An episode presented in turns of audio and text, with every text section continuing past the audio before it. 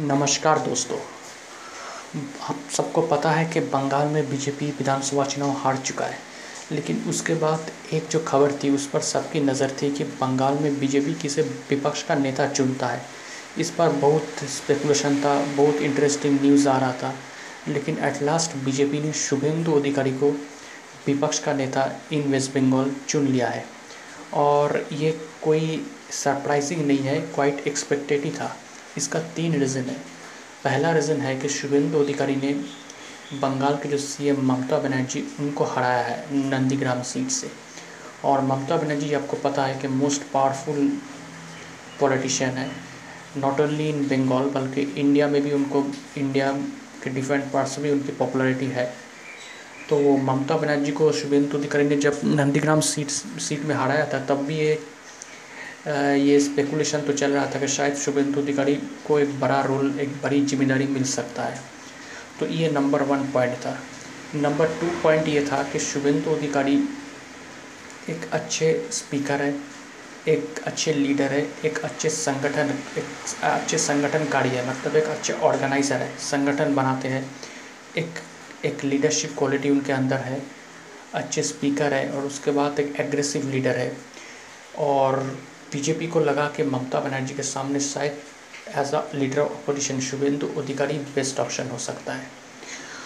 ये दूसरा कारण है और तीसरा कारण ये है कि बीजेपी के पास शुभेंदु अधिकारी के अलावा और भी एक नाम आ रहा था, वो था मुकुल रॉय। मुकुल रॉय भी तृणमूल छोड़कर बीजेपी में आए थे, जो है अराउंड चार साल पहले। मुकुल रॉय इस बार पहली बार विधानसभा चुनाव लड़े और वो चुनाव जीते भी। तो Mukul Roy as a senior उनका नाम भी चल रहा था कि शायद उनको भी मौका दिया जा उनको भी बनाया जा सकता है विधानसभा में, मैं बंगाल असेंबली में विपक्ष का नेता। लेकिन मुकुल राय ने शुभेंदु अधिकारी का नाम प्रपोज किया।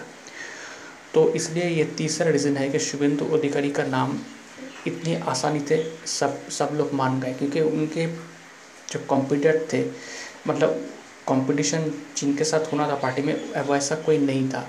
शुभेंदु अधिकारी का कोई विकल्प अभी बीजेपी के पास नहीं है। ये सच है कि शुभेंदु अधिकारी कुछ महीने पहले तृणमूल छोड़कर बीजेपी में आए थे और बीजेपी में बहुत ही अब बताओ, थोड़ा ऑकवर्ड है कि कोई दूसरे पार्टी से आए हुए नेता को इतनी जल्दी बड़ा बड़ा पद मिल गया। लेकिन जैसे मैंने आपको बोला, बंगाल बीजेपी में शुभेंदु अधिकारी ये एक लीडर है जो उनको लगता है बीजेपी को शायद ममता बनर्जी को एक अच्छा ऑपोजिशन दे सकता है। तो इसलिए शुभेंदु अधिकारी को चुन लिया गया है। तो ये तो हो गई शुभेंदु अधिकारी के बाद, अब आगे क्या?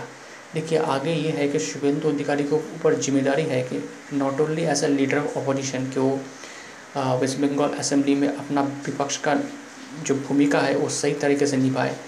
बीजेपी का जो एम एल है सेवेंटी सेवन एम उनको एकजुट बना कर रखे और जब भी कोई सरकार के खिलाफ कोई बोलने का अगर कोई माहौल बनता है तो उस माहौल को सही तरह से इस्तेमाल करें। और दूसरी बात यह है कि बीजेपी का जो संगठन है बंगाल में, वो थोड़ा वीक है तो उसे भी संभालना है। जो पार्टी प्रेसिडेंट दिलीप घोष कर रहे थे, लेकिन अब शुभेंदु अधिकारी को भी उस ज़िम्मेदारी को लाना पड़े, ले, लेना पड़ेगा। और मुझे लगता है कि दिलीप घोष और शुभेंदु अधिकारी, इन दो दो दिग्गज नेता हैं दोनों मिलजुल कर आने वाला जो पाँच साल है, उस पाँच साल में बीजेपी को बंगाल में एक मजबूती देंगे। ये बीजेपी का उम्मीद है और बंगाल में जिन लोगों ने बीजेपी को वोट दिया है, उनका भी उम्मीद है। तो देखते हैं शुभेंदु अधिकारी किस तरह से अपना पॉलिटिकल जर्नी है as a leader of opposition in West Bengal किस तरह से उसे फुलफ़िल करते हैं। दोस्तों, मेरा नाम प्रियोव्रत गांगुली है। मैं एक राजनीतिक विश्लेषक हूँ। तो आपको मेरा पॉलिटिकल एनालिसिस कैसा लग रहा है?